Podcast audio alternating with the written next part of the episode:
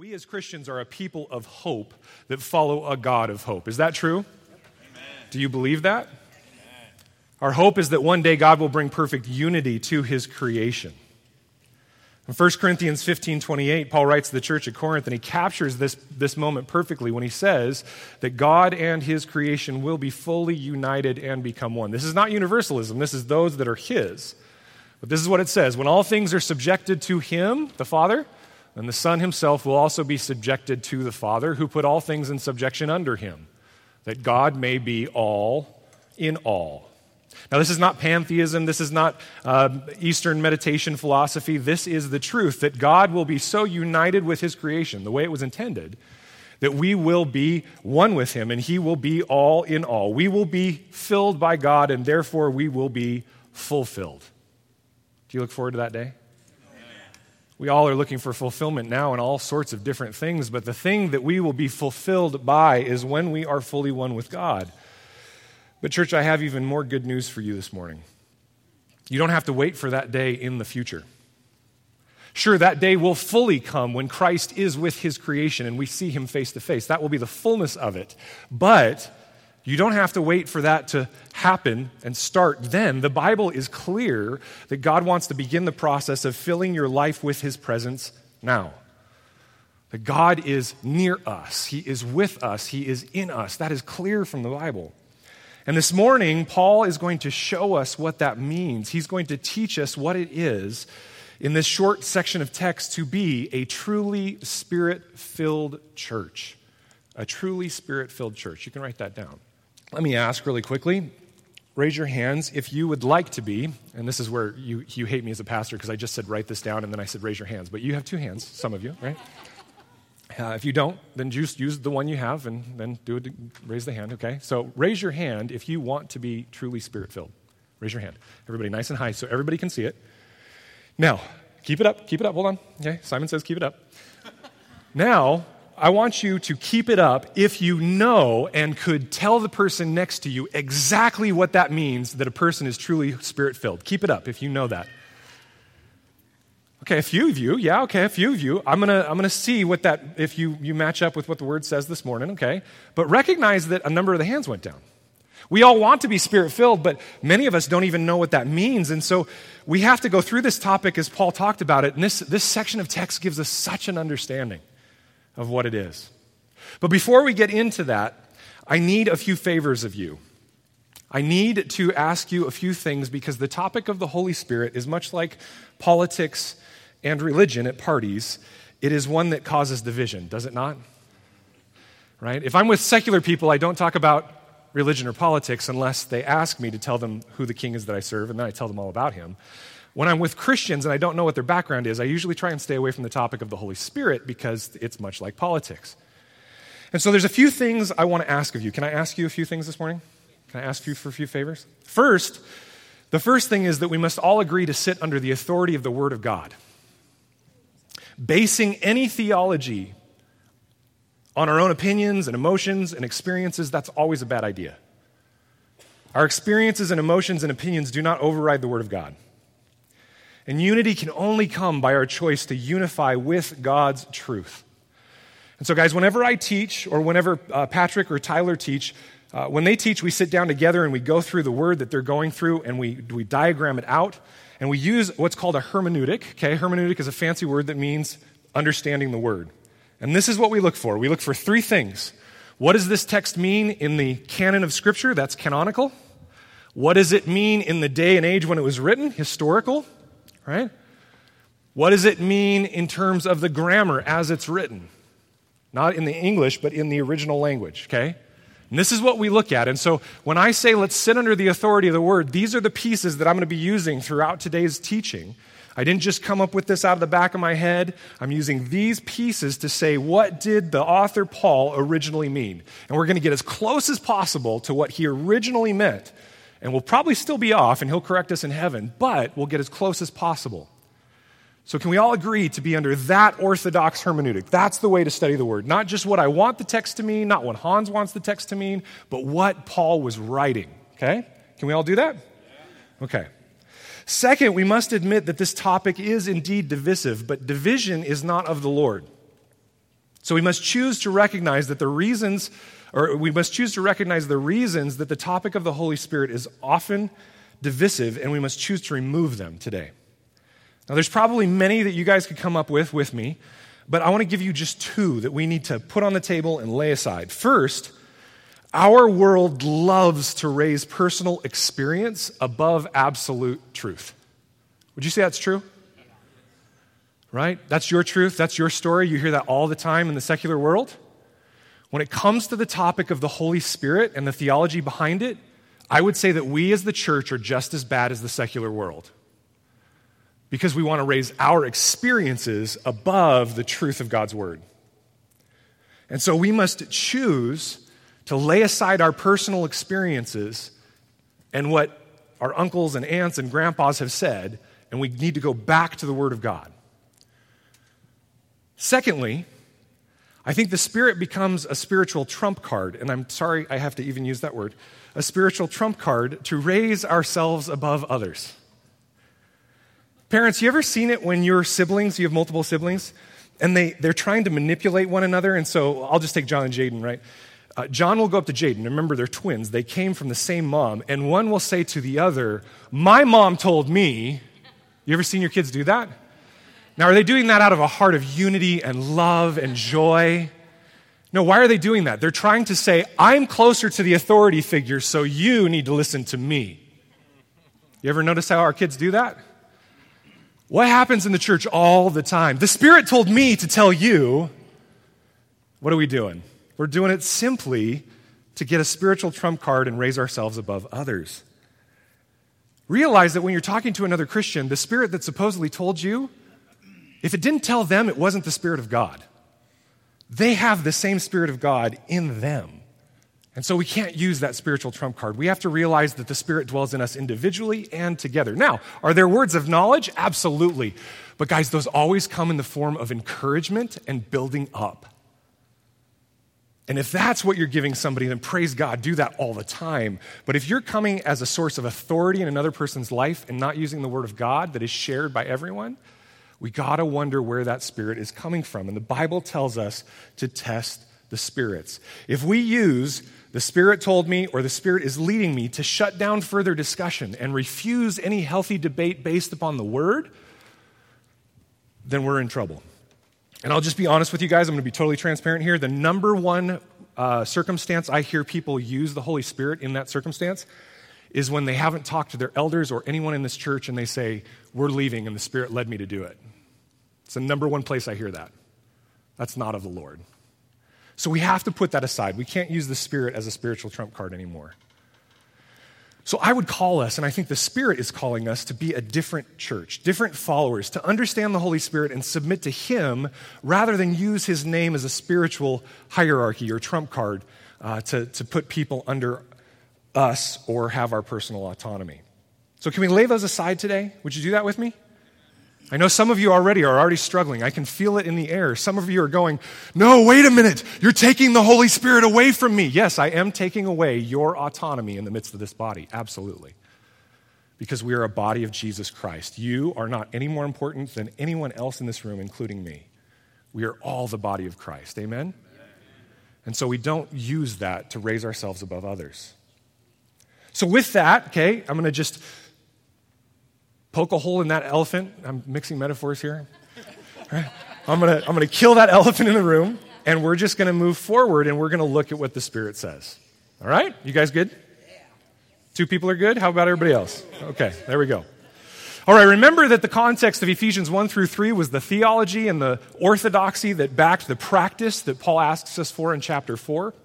Spent a ton of time talking about the Holy Spirit and the unity of what is a charismatic church. You guys remember that? That God is going to unify us by using our diverse gifts, the personalities and giftings He's given us, to then build up the body of Christ. And in chapter 2, we were told that this building up will make us into what? It will make us into a temple of God in which He dwells in us corporately. And that is the worldwide church he's talking about, but each individual local church is the place where he dwells as well. We are a local showing or image of that, uh, that temple. So, what does it mean then when Christ dwells within the church, where the church is filled with his Holy Spirit? Well, Paul started off in chapter 4 talking about that diversity, but then he ran it into some commands. And man, it was interesting to me how many conversations I've had with you guys about, man, I don't know if I like this command thing, right? Uh, is it right that the Holy Spirit is commanding Paul to command us? That sounds like a lot of works, but yes, it is. Why? Because it takes commands to help us walk in the will of Christ. Parents, try stop using commands in your house and see how well you parent. How do you expect your children to grow up into the image you're trying to make them into if you don't command them once in a while? Now, you have to have a basis of love and care, right? You have to have uh, a relationship there, but that command is important. And so Paul used six commands to help us. And as Tyler showed us two weeks ago, he showed us that those commands were helping us grow into the image of the Father so that we can imitate the Father to the world. We can imitate Jesus Christ to the world.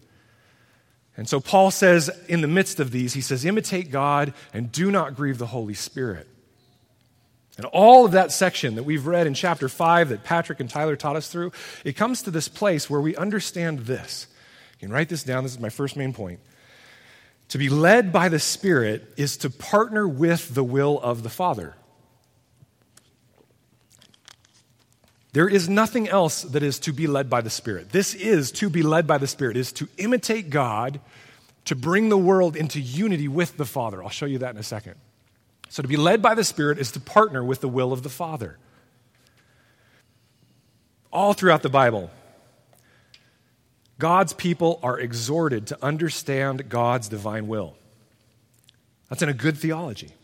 In a wrong theology, God serves us, and so we start to ask questions like God, what is your will for me? What is your will for my house, for my job, for my spouse, for my boyfriend, for my girlfriend, for my children, for my mission trip, for my ministry at church, and on and on it goes? That's a bad theology. A good theology is God, what is your divine will? Not necessarily what it has to do with me. And what the cool part is, is that Ephesians itself tells us what his will is. We should never have to ask that question ever again God, what is your will? Look at Ephesians chapter 1, verse 9. Go there with me. Just turn there with me a couple pages over in Ephesians. In Ephesians 1, 9 through 10 says that he was making known to us the mystery of his will through Christ it was according to his purpose, which he set forth in Christ, verse 10, as a plan for the fullness of time to do what? Unite all things in him, things in heaven and things on earth.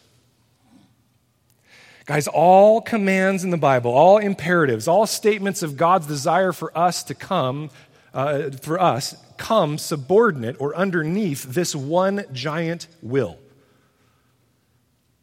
Everything has to fall under this. God's will is to unite all things in Christ. And at the end of days, as 1 Corinthians 15 said, to then unite us in the Father through Christ. His command, his will is to redeem and bring shalom back to his creation, to bring forth his kingdom reign in the midst of his creation. That's why we pray, Your kingdom come, your will, say it with me, be done on earth as it is in heaven. That's His will right there. We pray it with our kids often. To bring forth His kingdom reign in the midst of His creation. So, our job, every one of your purposes in life, in every moment and in every situation, is to then ask, How do I carry out the will and mission of God to make disciples who bring about God's kingdom reign?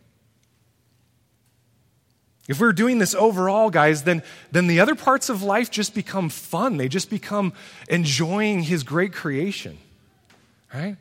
My wife and I got a date day yesterday. It was first time in forever, and we were super excited. We went up to the family opera. And man, this, this was sitting there in my brain the entire time. We're on a date. We're enjoying life. I'm not doing missionary work, right?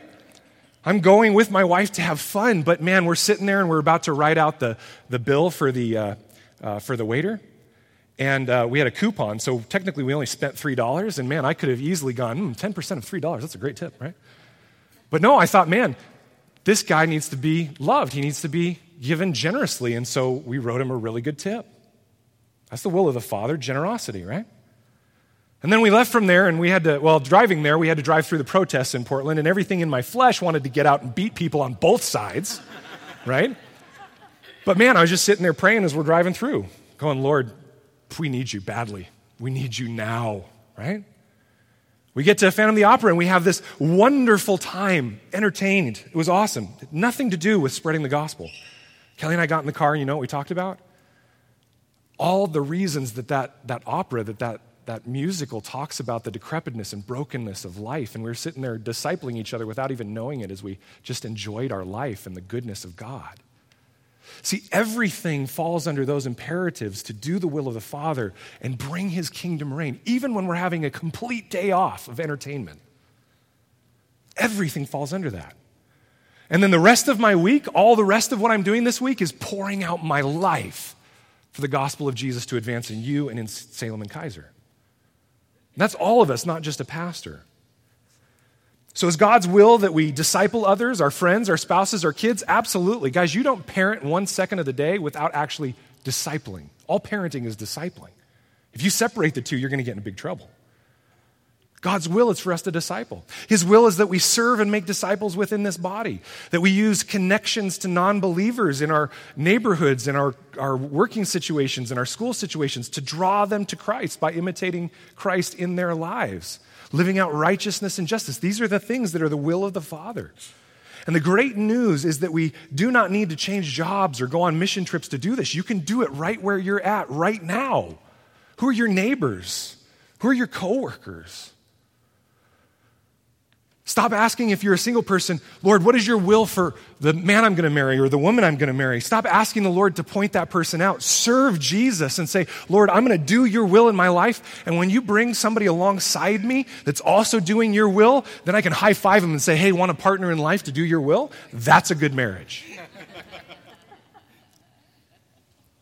All things fall underneath this will of God, his saving plan to unite all things in his son through the cross and through Jesus' pouring out of his life and his further outpouring of the Holy Spirit. This is God's priority. And he asks us to partner with him in that priority, not just for two hours on a Sunday, but every moment of every day. What we have done is that we have stopped asking God, What is your will for the whole world? We've started asking God, is what, what is your will for me in my life? Guys, notice how the slight change causes a cataclysmic shift in the universe? It takes God off the throne, off of the center of the universe, and puts us there. Now, we should absolutely say, God, what is your will for me today in terms of application? But if that is our overall view of how priorities work, what's going to happen is we're going to then become preoccupied with using the Holy Spirit as personal guidance. We're going to turn the Holy Spirit into a magic eight ball that tells us how we will have the most successful and comfortable and happy life.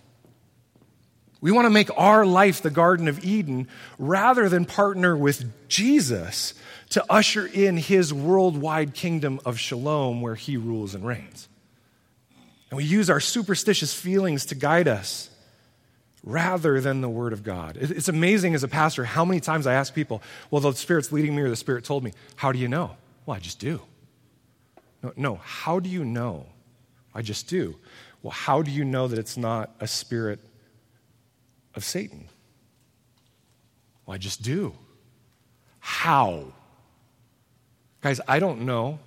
I'm your pastor and I don't know. The only way I know is if I go back to the Word of God and if I check with the other people who are in the Spirit as well. And man, if they're for it, then we do it. That's how our leadership works. Man, I'll throw out this, what I think is a grand idea. Man, I had this time with the Lord and He placed on my heart to do this thing. Isn't this awesome? And I look around and I got 19 people going, nope, nope, right? But if I throw it out and everybody goes, yeah, man, that totally fits with the word and that fits with where we're going as a church, and everybody, whoa, that's not a bunch of yes men, that's people discerning by the Holy Spirit, discerning by the word of God. And this is what we're supposed to do. We're supposed to cooperate with Christ and his spirit to follow in his highest goal, the salvation and unification of a redeemed world under his kingdom reign. And this is why in the last two weeks we have seen thanks to uh, the word Patrick and Tyler have shared. That we have to ask the questions then of who are we being taught by and who are we partnering with? Because these affect what our highest priority will be. If you're being taught by somebody who is itching your ears and saying, Oh man, let's talk about how you can have your best life now. Let's how, talk about how you can have your perfect marriage now. Guys, I hate to tell you this, but God's will is not for you to have a perfect marriage outside of the fact that that marriage images his love for the world.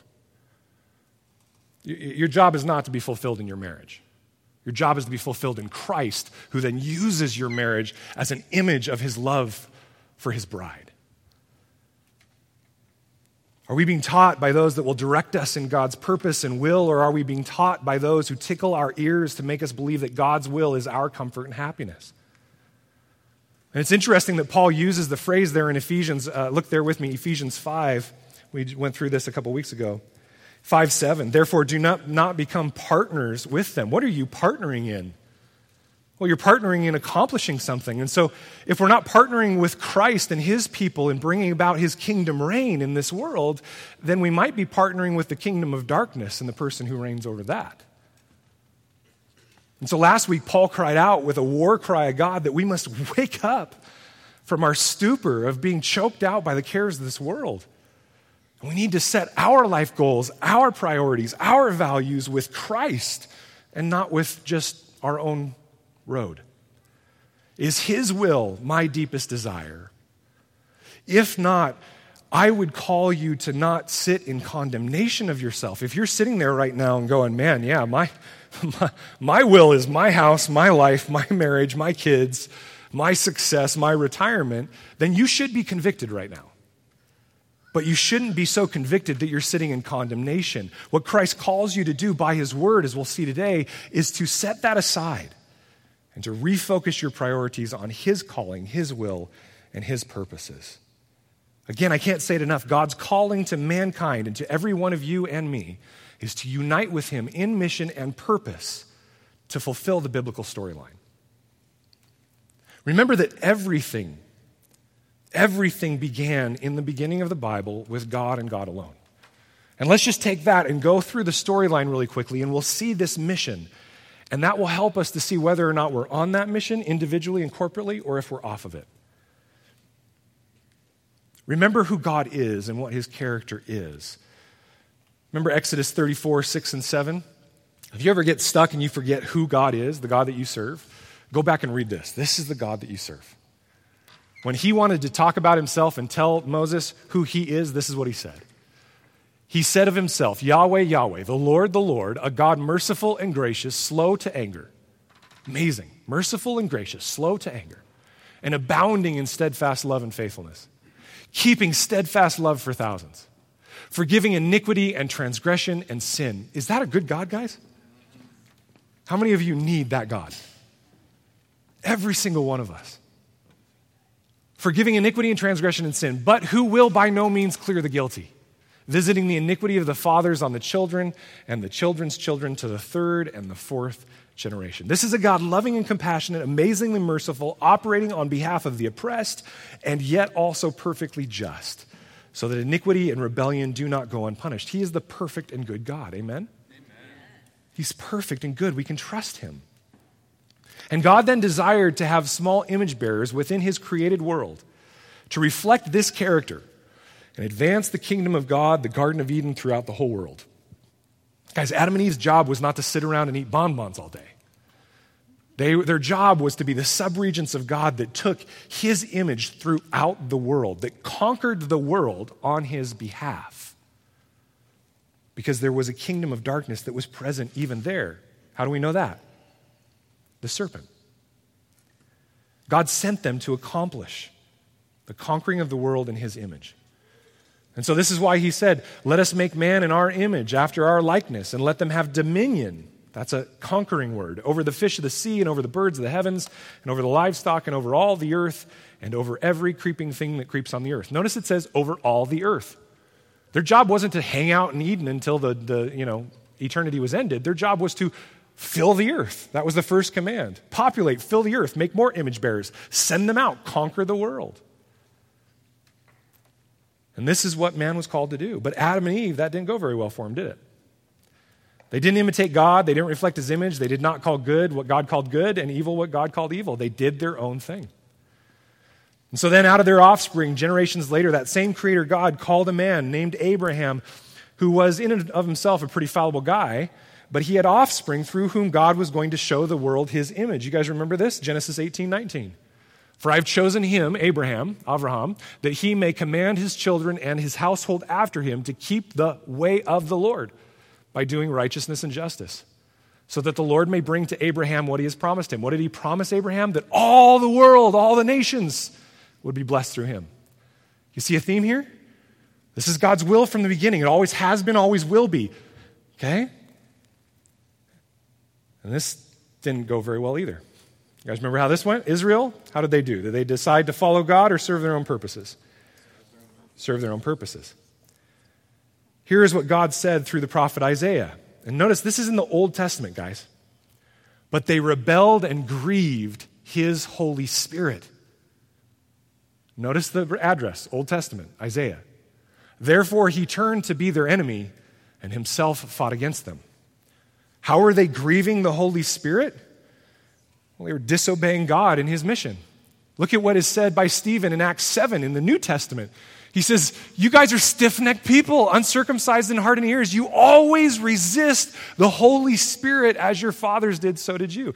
Is he talking about there that somebody resisted the, the feeling of the Holy Spirit to go marry this person? Is he talking about the Holy Spirit resisting going and living in this place or taking this job or going on this mission trip? He's talking about that you resisted obedience to God's command. That's what the Holy Spirit's job is, is to help us walk in the image of Christ.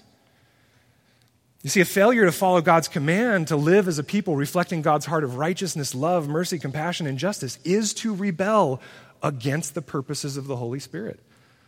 And this resulted in Israel's discipline and eventual exile. Is this serious, guys? Oh boy. Is this serious, guys? Hopefully, your silence is a show that you recognize this is serious. We have turned the Holy Spirit into our puppet. It's not a good thing. But God, in the midst of this heaviness and honestly, a weight that I don't think I can even bear or you can bear, He promised them redemption. He said, Even though you've done this, I will redeem you. How is He going to do that? He's going to do that through a Messiah, an anointed one who would come and deal with their sin of rebelling against the Holy Spirit. The prophet Isaiah said, by the inspiration of the Holy Spirit, that this Messiah would be pierced for their transgressions and crushed for their iniquities. This was prophetically speaking of Jesus Christ who would come to this earth, proclaim the kingdom of God in both word and service, die for our sins as the atoning sacrifice on the altar of the cross raised to new life after three days, stating undeniably that sin, death, and the kingdom of darkness had been conquered. And then he ascended to heaven to sit at the right hand of the Father and poured out his Holy Spirit into the heart of his people, the church, so that they might be his body in the flesh on the earth, proclaiming his kingdom reign by their obedience and imitation through the power of the Holy Spirit until he returns to judge the living and the dead. That's what he prophesied, and that's what Jesus did. Now, some of you right now, I, I, know you're sitting there thinking through the history of your life because we as Christians have gotten very well trained in Christianese. And we have proclaimed the name of the Holy Spirit over very big events in our life and very little events. And I, I want to try and soften a little bit what you might be feeling in terms of condemnation because I don't intend condemnation. You probably, as a Jesus follower, were intending greatly to follow the will of the Lord. And so don't beat yourself up by what I'm saying. Oh man, that thing back 10, 15 years ago when I said that was the Holy Spirit, was that really the Holy Spirit? Well, has it resulted in fruit? Has it resulted in the Lord's kingdom being built up? Then, if so, it probably absolutely was the Holy Spirit. But as people today, being educated by the Word of God, we need to understand that we can't turn the Holy Spirit into that, well, what should I do magic eight ball. We need to recognize that the purpose of the Holy Spirit is to convict the world of sin and righteousness, draw them to Christ, join them to the church. and then teach us every single day how to walk as his disciples. And he does that through us, teaching one another to obey all his commands. And so, what was different about Jesus in contrast with Adam and with Israel is that he operated off of this mentality. He accomplished the will of the Father. Go back and read through all the Gospels and read through all of his parables and stories with this understanding. He usually, I think it's almost 100%, but I, I can't say that totally right now. He usually would say a parable after what? After he had done something that was so weird and different to the Pharisees that they're like, What are you doing, Rabbi? Oh, let me tell you a little story about the kingdom of heaven. We, as Westerners, we take it and we think he was up on a chalkboard going, So this is the kingdom of heaven. No, he was living it out, and all the religious people were coming along going, You're nuts! You're not accomplishing the will of Yahweh. And he was like, No, no, actually, I am. Let me show you how. And then he was telling them the story. Jesus did everything because he was trying to accomplish not his will, but the will of the Father. You never see Jesus ask for me time. Look at John 4:34. Jesus said to them, "My food is to do the will of him who sent me and to accomplish his work." John 5:30. I can do nothing on my own. As I hear, I judge, and my judgment is just because I seek not my own will, but the will of him who sent me. John 6:38 through 40. For I have come down from heaven not to do my own will, but the will of him who sent me. And this is the will of him who sent me, that I should lose nothing of all that he has given me, speaking of his disciples, but raise it up at the last day, his, his kingdom. For this is the will of my Father, that everyone who looks on the Son and believes in him should have eternal life, and I will raise him up on the last day. Guys, in this level of obedience, this partnering with the will of the Father is what is required of you and I. Well, Hans, didn't Jesus do that so I don't have to? Because I'm that's impossible for me. Guys, there's a huge difference between going, man, this is going to be really hard and I'm going to fail in it sometimes. In fact, I'm probably going to fail in it a lot. That's what I say to myself. There's a huge difference between that and going, well, that's not going to happen. So I'm going to go live my own will. And then when I die, I get to go to heaven because I prayed the prayer and Jesus saved me.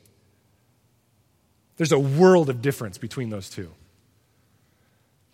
We are called to have that same obedience and guys, this is a massive undertaking. Would you agree with me?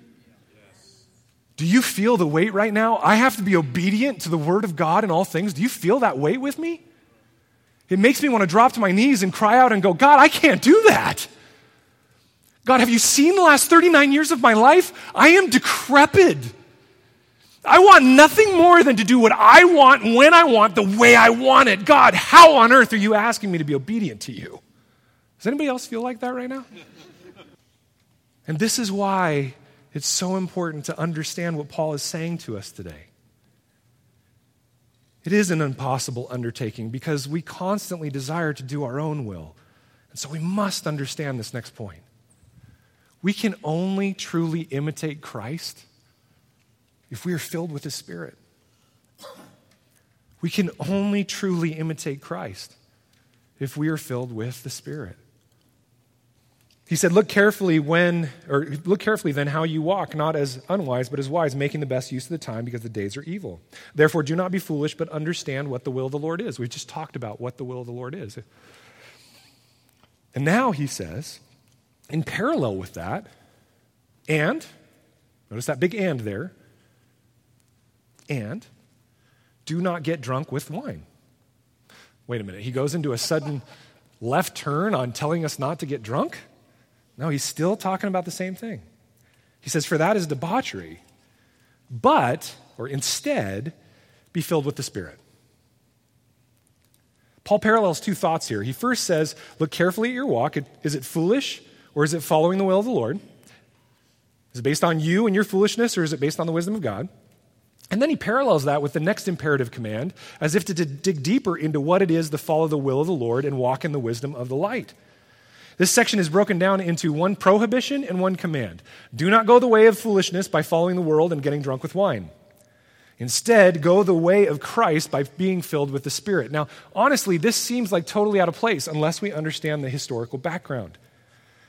There are many discussions about why Paul would suddenly go into the idea of drinking and getting drunk and compare it with being filled with the Spirit. Well, guys, it's because of the historical context. Remember, this was written to the church at Ephesus. Ephesus. Was full of religious temples and people who would make pilgrimages. And in that world, that world of Greco Roman religion and the ancient Near East, what we know today as Asia Minor uh, or Turkey, okay? In that world, it was huge to be led by the Spirit. It was huge. You had the Oracle of Delphi, and you can go there today. There's a great fissure in the earth, and gases used to come up. And the Oracle of Delphi would be a young virgin that they would take out of a village, and she would get high on the gases and then start babbling. And the priests who wanted money would, would ask people for money who came to get their fortunes told, and they would interpret the babbling to tell people what the gods were saying. Another group was uh, Dionysus, the cult of Dionysus. Dionysus was the god of wine. And Dionysus would be worshiped through drunken orgies in which ecstatic, uncontrollable experiences would occur. And the purpose was to cause Dionysus to enter and fill the worshiper's body so that he or she would comply with the deity's will. Now, you can see the same thing in many contemporary religions, guys, even within what is called Christianity. A great example is going down and checking out voodoo in Haiti. It's the exact same thing. Now, we do not know 100% if this was exactly what Paul had in his mind as he was writing this, but it was the context historically.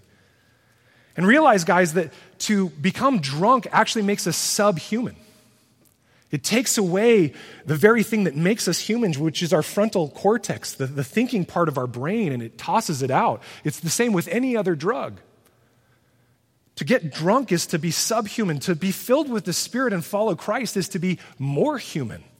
It's to be what we were intended to be. And to not follow Christ and engage in what we believe to be good, it, it makes us less than human. And that's the debauchery that Paul's speaking of. He says it, it's dehumanizing because you lose control. And why is it, do you think, that we as humans want to lose control so badly? Why is that? Why, as a society, do we want to get high and get drunk and lose ourselves in even romantic love? Why is this so appealing? Well, there could be many reasons. One that, that uh, dawns on me is that it removes our responsibility.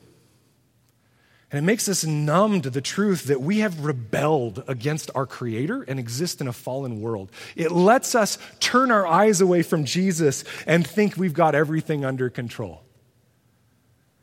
Guys, I was a huge drunk in college. I was. Because I was depressed and suicidal, and everything revolved around my athletic career and my success. So, man, it was so fun to go forget all of it on Friday night to do whatever I wanted. But every time I'd wake up in the morning and the sun would be shining in my dorm room, guess what I'd realize? Everything I wanted to forget is still right there. It's terrible. I had to repent from that and understand no, it's time to embrace truth, not to try and avoid it. And so Paul instead calls us to be filled with the Spirit. The same Spirit that Jesus calls the Spirit of truth in our reading earlier. And that's why we're to speak the truth to one another in love. The core of our new covenant to one another is to speak the truth. We're called not to escape, but to engage in the warfare in front of us. And heathen cults, such as those of Dionysus, viewed intoxication as a means to inspiration. Any of you familiar with the name Lonnie Frisbee? Uh, he was the real starter behind the Calvary Chapel movement. You had Chuck Smith and Lonnie Frisbee. Lonnie Frisbee was the young guy. He found Jesus on an LSD trip. Now, did he find Jesus? Well, yeah, absolutely. I think so, because the Lord did a ton of good stuff through Calvary Chapel. But, guys, that's not the baseline. That's not what we should hope for. Under the influence of the Holy Spirit, unlike drunkenness, we do not lose control, we gain it. That's why the fruit of the Holy Spirit is self, say it with me, self. Oh, that was weak. Self.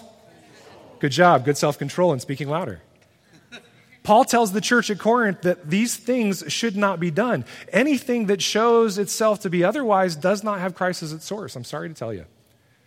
1 Corinthians 14 40, the same chapter where he's talking about all the sign wonders that a lot of Pentecostals talk about, look at what he actually says at the end of that chapter. All things should be done decently and in order. And just above that, he says that God is a God of order, not chaos. But for some reason, we think we're more spiritual when we act in chaos and spontaneity. I got ripped apart when I started uh, manuscripting my teachings. There were multiple people at this church that are no longer here who told me, Well, you're not giving room for the Holy Spirit. And I, I said to him, Wait, wait, you're saying the Holy Spirit can't be sovereign over my preparation and my manuscripting in the same way he is in the moment? No, you got to go off the cuff, Hans. You were much more spirit filled when you went off the cuff. Yeah, I was also a bigger jerk and I yelled at the church a lot more. that wasn't Holy Spirit filled. So to think that spontaneity and, and going halfway in things leaves more room for the Spirit. Guys, it's just not biblical. And so, this idea of be filled with the Spirit is a command for every Christian to walk in the control of Christ, to follow His will and be on mission with Him. So he says, don't step through the doorway of the kingdom of darkness that leads to a loss of control and an escape from reality of our sinful state. But he says, follow the Lord instead by his Holy Spirit, convicting us of obedience and disobedience as we try to live within His will to make disciples. And this is the process known as sanctification, guys. Now, how many of you, raise your hands, would say that, man, I feel like I'm an expert on sanctification? Raise your hands. Notice what I'm doing right now. I wish I were, and I feel like I'm getting more understanding of it, but I'm going to take you through a short little teaching within a teaching here, and I want to show you really quickly all the views of sanctification that are out there and why we teach what we do in here. Is that okay? Can I do that? Hopefully, this will clarify for you a little bit what this idea of sanctification is. Okay? Sanctification is the process where the Holy Spirit turns us more into the image of Christ so we can more effectively accomplish his mission that we've been talking about. So, I'm not going to give you an exhaustive study here, but I want to help you a little bit to remember the various views of sanctification and then again to focus in on what we're going to talk about here. So there are many views. Some of these you've heard before, and some of them you haven't. We're just going to go through them really quickly. First, Wesleyan. This is from John Wesley, and this is very much the, um, the birthplace of a lot of what has become Pentecostalism. Okay? Now, John Wesley was an amazing guy, and please hear me. I am not trying to degrade Pentecostalism nor the brothers or sisters in it. I fully believe that they agree that uh, Jesus Christ is the way to eternal life. Um, and uh, living by faith is the way to be a Christian, right? So they're brothers and sisters. I just disagree in their view of the Spirit and in their view of sanctification. This view says that there's a second work of the Holy Spirit in which He will make you perfectly, completely obedient. Okay? It's entire sanctification through the perfect love of Jesus. And one could make an argument, like I said, that this is the father of what you'll see in a lot of Foursquare and Pentecostal churches. Again, brothers and sisters in Christ, I just kind of disagree with their view of sanctification. And what this is, is this is very passive. This is the understanding that Jesus will do it, okay? So when you're saved, Jesus will do it. You just got to ask for it, ask for it, ask for it, understand the love of Jesus more, and then eventually he will give you the second work, okay? A second one is the one that's called Lutheran. This is a, a came out of Luther's um, uh, writings. That when you're saved, you're, you're also sanctified. It's, it's the flip side of the same coin. And so, really, what you have to do is you have to worry about justification. And that's why uh, Luther's writings were mostly about being saved, being justified. And so, I've been in churches and I've heard many pastors who rarely talk about sanctification because it's one side of the same coin. They have a very Lutheran theology of sanctification. It's very passive. It just happens when you're saved. Because we all agree that only Jesus can save, right? The next one is what's called Keswick. Okay? It's spelled Keswick, but it's pronounced Keswick. And it's a wonderful movement that originated in Britain. And this is where, you, how many of you have heard the phrase, let go and let God? Die to self. They all came out of this, okay? It was a great movement. Lots of good stuff came out of it. Again, I'm not trying to put any of these down as bad, I'm just not totally in agreement with them fully, all right? Keswick is the let go and let God. It is this idea that if you just surrender, then Jesus will take over and you will be more holy. Can any of you tell me what it means to actually surrender, though? Christians say that all the time, and I've asked many people, what does it mean to you to surrender? Well, I just have to stop. Okay, so you need to go sit and do nothing. Well, no, that's not what it means. Well, what does surrender mean then? And nobody can tell me, even some of my profs. Okay? Uh, the next one is contemplative. A lot of people who like to go out in the outdoors and they feel closer to the Lord in the outdoors, this is very much the idea. I want to go contemplate the Lord. I want to dwell, not do. Again, not bad. All these are good, okay? All these have pieces that are true out of Scripture, or else they wouldn't exist. And this is the just dwell in Jesus, just kind of hang out with Him. Now, notice that I have the word passive off after all of these because you might say, well, some of these aren't passive. Contemplating is a work, surrendering is a work. But, guys, what does that actually mean? So, most of these are just waiting for Jesus to do a work. In a lot of AA circles, a lot of recovery circles, you'll see this one deliverance. Deliver, not do. I just need to be delivered. And so you'll see these entire prayer meetings where they're just praying to be delivered from their sin. Again, good stuff, but not totally the full picture. And then there's this one. This one is reformed. This comes out of Calvin. This is very different because this has the Nike model. Just do it. Would you just hurry up and get about obedience? Now, immediately, some of you are like, oh, Hans, this is you. this, this, is what you teach right here, right? You're always talking about obeying and, and just doing it. But, guys, I disagree with this one too, because if it were just our own obedience, would that actually work? No, because we can never obey. Like I said, guys, I'm your pastor, and I constantly want to do what I want to do, when I want to do it, the way I want to do it. And so, what is the solution? It isn't just gradual growth in white knuckling obedience. What I would submit to you is the reason I believe all of these are good and right in a certain way, but they don't capture the fullness of the view of sanctification, is that almost all Scripture creates a tension between passive and active participation. Take our command right here in Ephesians to be filled with the Holy Spirit. If we look at it grammatically, look at it with me. Be filled with the Holy Spirit. This is passive because there's one who's filling and it's not us. That's God. And yet, the be filled is a command to you to do some activity in it.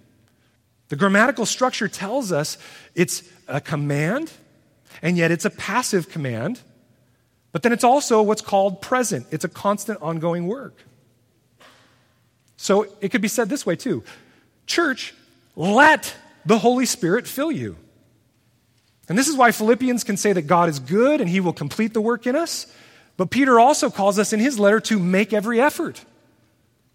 That's why they both exist. So all of these together make a beautiful picture.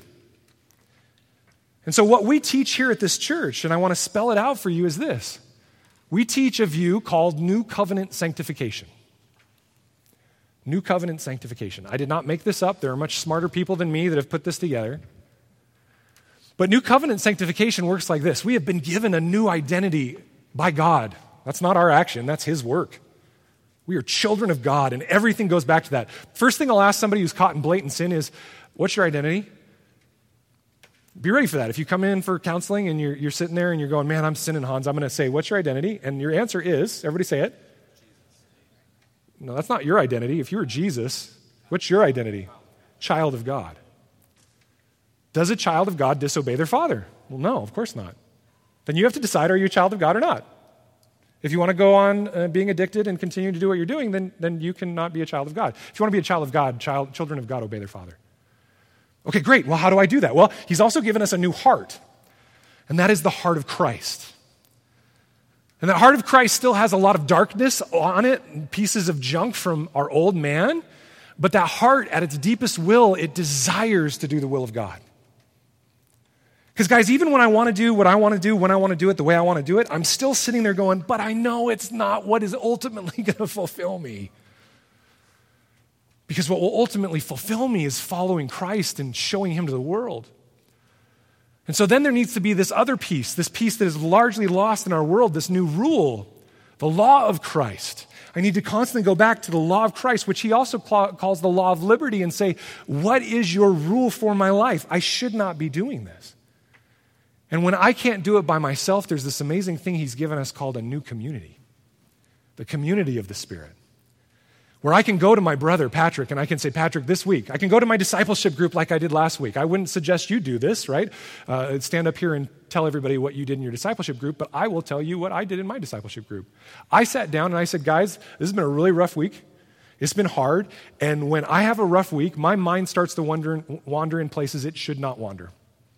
I need your prayer, and I need you to ask me some straight questions this week. Because I can't do it on my own. I need you to help me.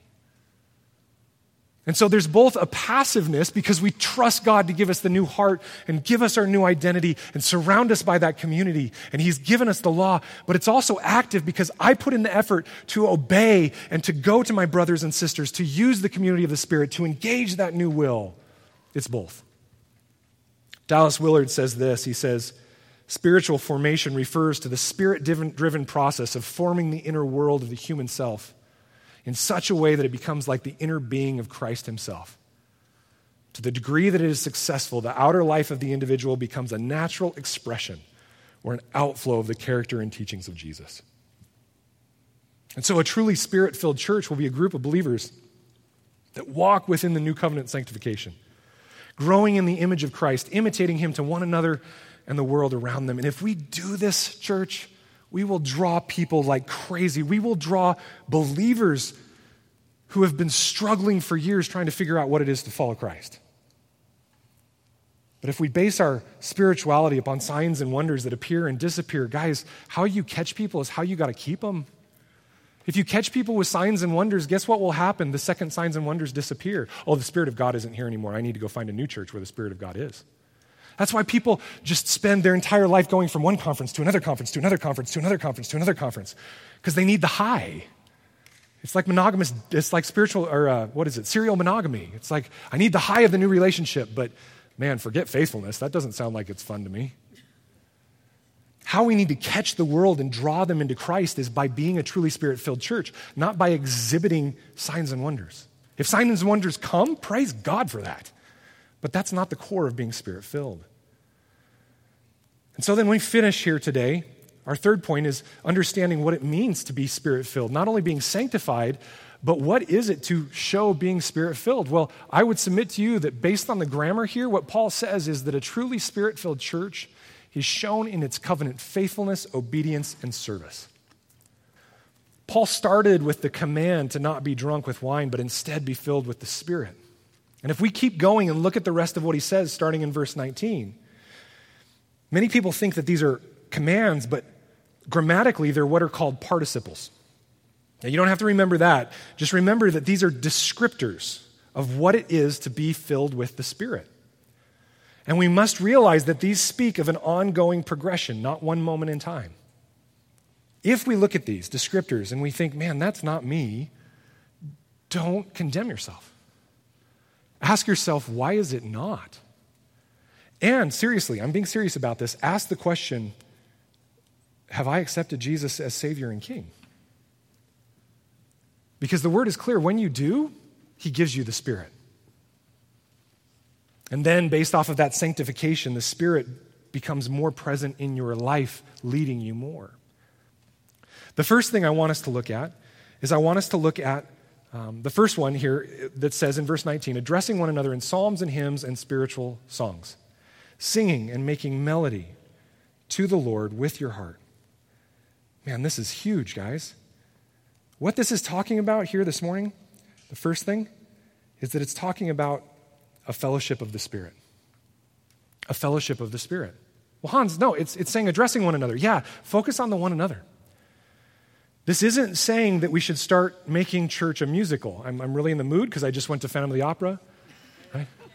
Pardon me, where might the restrooms be? Right? That's not like, that's not how we work with visitors. Okay? That's not what it's talking about. There's a reason why I don't do Phantom of the Opera. Okay? What this is talking about, most commentators agree, is that we need to ask the Lord to impress upon us the importance of gathering together in the midst of the mission to reach a lost world. We gather together to be trained, to be encouraged, and to be challenged. But we also do it to show love and commitment for one another that blows the world away. I want you to look up at the screen really quick and I want you to see something. That was this last week. You guys gathered together and loved each other by simply bringing food for one another and caring for each other. And I watched as people who were visitors to our congregation, who were there, were sitting watching you. I watched as a number of you went down to the playground and there was a family there with kids really struggling, watching you love your children, disciple them, And even though none of you went over and gave them a tract and gave them the gospel, you were doing the work of the Lord. You are showing what it is to be a spirit filled community. And so, fellowship of the Spirit is the first thing here. A church that is filled by the Spirit, it shows love for one another. There is a fellowship of the Spirit. Because remember, the primary job within the church of the Spirit is to unite us and draw us together. Secondly, though, uh, Paul says this. Secondly, a spirit filled Christian will praise God in the Spirit. Because not only do we sing songs to one another, speak to each other in psalms and hymns, but we also sing and make melody to the Lord with our heart. Now, there are two places in the ancient world that song would break out. One was in the places of pagan worship, and one was in the place of taverns. Europeans understand this. All they do is sing pub songs at soccer games. That's where you sang. And so Paul is saying, no, we need to sing to the true God. We need to sing not in drunkenness, but in truth. We need to redeem the time and make melody not because you were drunk and asleep, but because you were awake and in awe of the goodness of Christ. It was so funny to me because, again, I know I'm using this story too much, but Kelly and I went to the family opera and we're coming home, and what are we singing in the car? We're singing, we're humming all the songs to ourselves. Man, how many of us as Christians walk around humming praise music to ourselves? Singing it. I drove through a drive through one time and I was rocking out to praise music, right? You know, I don't even remember what it was, but it was totally praise music. And I pull up and uh, I'm just singing. And then all of a sudden I look over at the person in the drive through and I'm like, oh, sorry, I can't hear you. And I turn it down and she's like, no, what was that? That sounded like really good music. And I had this whole conversation around praise music. Are we people that walk around praising God in everything? Are we a church of worshipers? Third, this one hit home for me giving thanks in the Spirit. Giving thanks always and in everything, realizing God is the provider through Christ. Man, when I have good days like yesterday where uh, everything is right with the world, I just sit there in awe of how good God is. And I also sit in awe of my own foolishness that when I don't have days like that, that I'm angry at him as if I deserve days like that all the time. I have such a grumbling spirit, do you? Well, a grumbling spirit is not compatible with the Holy Spirit. Israel was always murmuring against God, even in the midst of miraculous provision. We murmur at our workplace when we complain about what our bosses ask, bosses ask us to do. We complain about our spouses to our friends. We complain about um, our homes not being big enough when most of the world lives in huts. We complain about our kids because they didn't follow us to the letter every single time. Woe is us if we actually applied that to ourselves. We complain about everything. James Montgomery Boice, in his commentary on this section, said Shakespeare wrote in King Lear, How sharper than a serpent's tooth it is to have a thankless child. It is true. Ingratitude in children wounds and sometimes kills, but how much more unnatural and repugnant is ingratitude in those who have become sons and daughters of the living God. It is so unnatural that a person may wonder if such a one has actually become a Christian in the first place. Ouch. Guys, we give thanks to God because He is the Father of all that is good, and the world does not revolve around us, it revolves around Him. And even when life does not look good, we still thank Him. We can thank him even in evil because in evil, Jesus is weeping with us and sent his son to conquer that very evil that is hitting us. We can be thankful even in cancer because cancer is not of God. He was not the source of it. He sent his son to be victorious over death and the grave. And so we can thank him because somehow, some way, he will use what Satan determined in our lives to bring evil, and he will take it and bring it to the glory of his kingdom. Are we a thankful church? Fourthly, submitting to one another in the Spirit. Verse 21 says, submitting to one another out of reverence for Christ. Now, theologians debate this over and over. There's many different views. Is this talking about every person being equally submitted to every person within the church? Others say, is this talking about many of the structures and institutions that God put in place in the family, where there's husbands and wives in different roles, where there's leaders in the church from Ephesians 4? I would submit to you that it is both, that there's got to be an equal uh, equality among every single person in the church, which is why we instituted membership. But there also needs to be structures in place to help us understand submission. God is a God of authority, and therefore he puts authority structures in place. And when those go perverse and break, yes, there is abuse. But Christian fellowship, based off of the love and service of one another, we then use our gifts and talents and personalities to serve each other. In the book of Exodus, for example, there were artists who were filled with the Spirit to use their artistry to build the tabernacle. Interesting that we are called, each of us, to use our gifts to build up the temple of the church. And notice with me that all of these characteristics, all of these characteristics, they don't have something and they do have something. The thing they don't have, notice that none of them are talking about fancy signs and wonders. Don't you think that if Paul wanted to talk about what is a spirit filled believer or spirit filled church, that he would use in this section talk of all of the sign and wonders and the miraculous gifts? Don't you think if that were the main thing that made a spirit filled believer, he would use it here? But he doesn't. Guys, what does he use here? What do all these things contain? They contain one word relationship. Relationship with one another, relationship with Christ. And in the midst of it, having a thankful heart for all that we get to partake of. Paul's going to go from here and he's going to step into what's called the household code, de- dealing with husbands and wives, children and parents, employees and employers. And it's in these relationships that we show the Spirit. Remember, our marriages and our parenting are for the glory of God, they're not for our fulfillment. So all of these must be centered in relationship to Christ and one another. And if we can live in that tension of allowing the Spirit to fill us and actively pursuing that filling through obedience, we will be able to imitate Him and reflect the will of the Lord to the world, partnering with Him in His mission to bring His kingdom to bear. How do we apply it? What do we do now? Well, the first thing is, is we each personally need to examine how we walk. Guys, if you spent part of the time today being uh, a bit convicted that, man, you have made your kingdom the priority of this world, your home, your family, your job, your success, your retirement, if you've made that the, the center of the kingdom, then we need to be convicted. We need to examine how we walk, and we need to repent and prioritize His mission over ours. Have we confessed Christ as Savior that gets us into heaven when we die, so to speak, and King? Have we confessed our sin and turned to Him in obedience? Are we participating in the community of the Spirit? Are we thankful or are we walking about, around criticizing our spouse? Being grumpy to God? We need to look at how we walk, examine how we walk. Secondly, we need to biblically examine our view of the Holy Spirit and sanctification.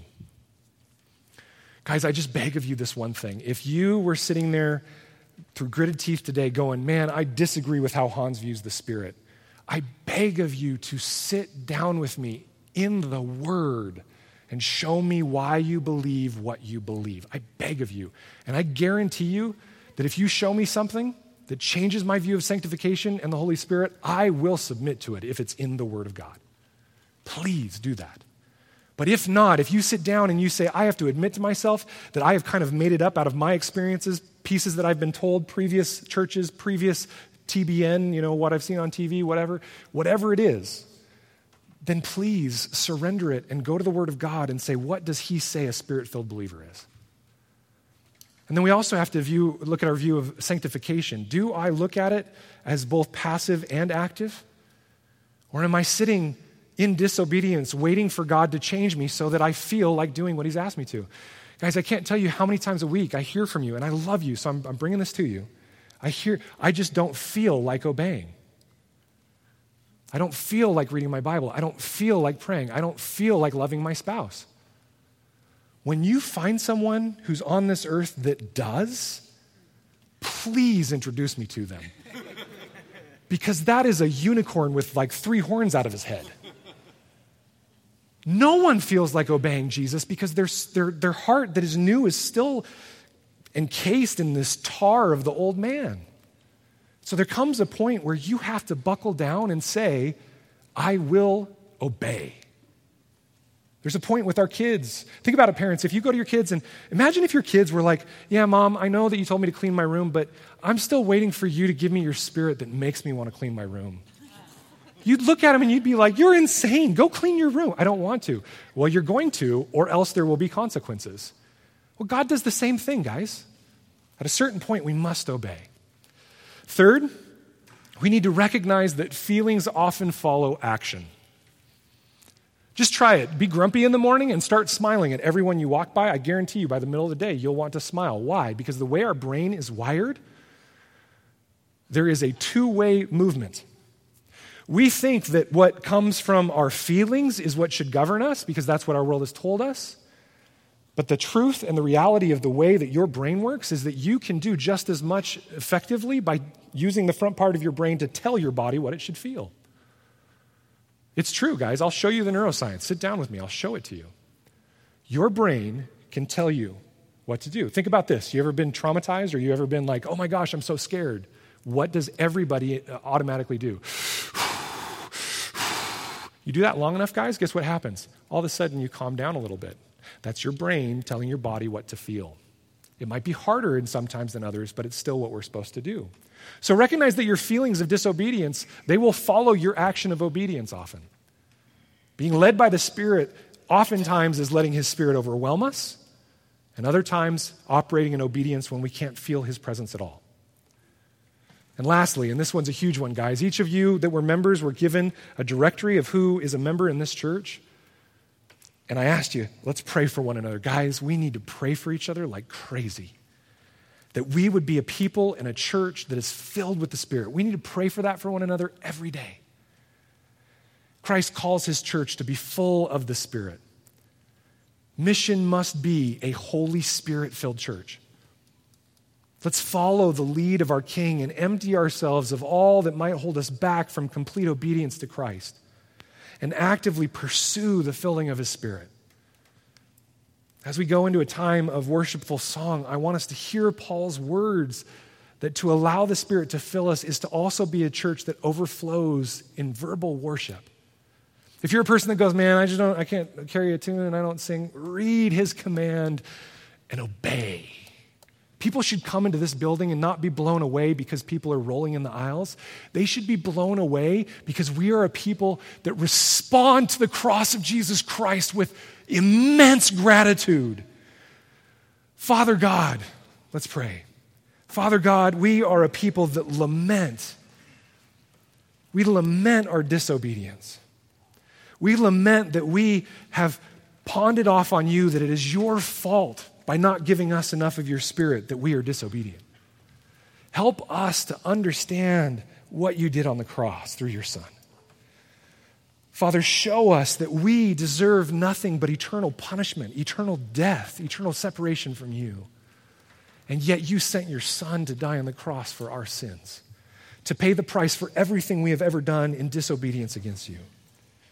And what you ask of us is to give our allegiance and our lives to your Son, to follow him in sheer obedience for the rest of our lives. We, we will grow in that process, but to surrender our lives today, to say, Lord, I am done doing what I want to do. My greatest desire is to follow you.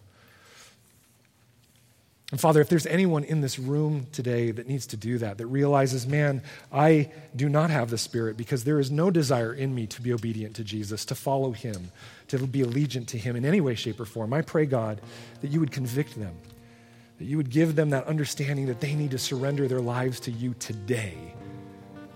And I pray, God, that in the quiet of their hearts, maybe even verbally in their chair, that they would say, Lord, I'm yours. I give my life to you. And I pray, God, that you would surround them with this community of the Spirit to guide them and help them to walk in what it is to obey all your commands. There's no way we can know everything the moment we follow your Son. But we can surround ourselves with people who will teach us what that means. So I pray, Lord, for the non believers in this room that they would surrender their lives to you today. I pray for us that are believers, Lord, that you would help us to walk in obedience even when we don't feel like it that you would help us to understand that tension of the passiveness of accepting your spirit and being filled by it, but the activity of making every effort to obey your will. And I pray, God, that you would give us discernment in our own lives and our minds and hearts and help us to wipe away anything that we have prioritized above you and serving your people and making disciples of our neighbors and our coworkers and the people in this church and our children. Help us, Lord, to make your mission our mission. Help us to make your goals and your priorities our priorities. And then in the small times of life where we get a chance to just rejoice and enjoy and be entertained, I pray, Father, that you would help us to give all thanks to you, a good Father who's given all good gifts. So as we enter this time of worship, Father, I pray, God, that you would just give us your Holy Spirit in immense measure, that you would help us to cry out to you in thankfulness for the fact that you have saved us when we were lost. When we were yet enemies, you died for your son died for us. And we thank you for that. We praise you. In the name of your son.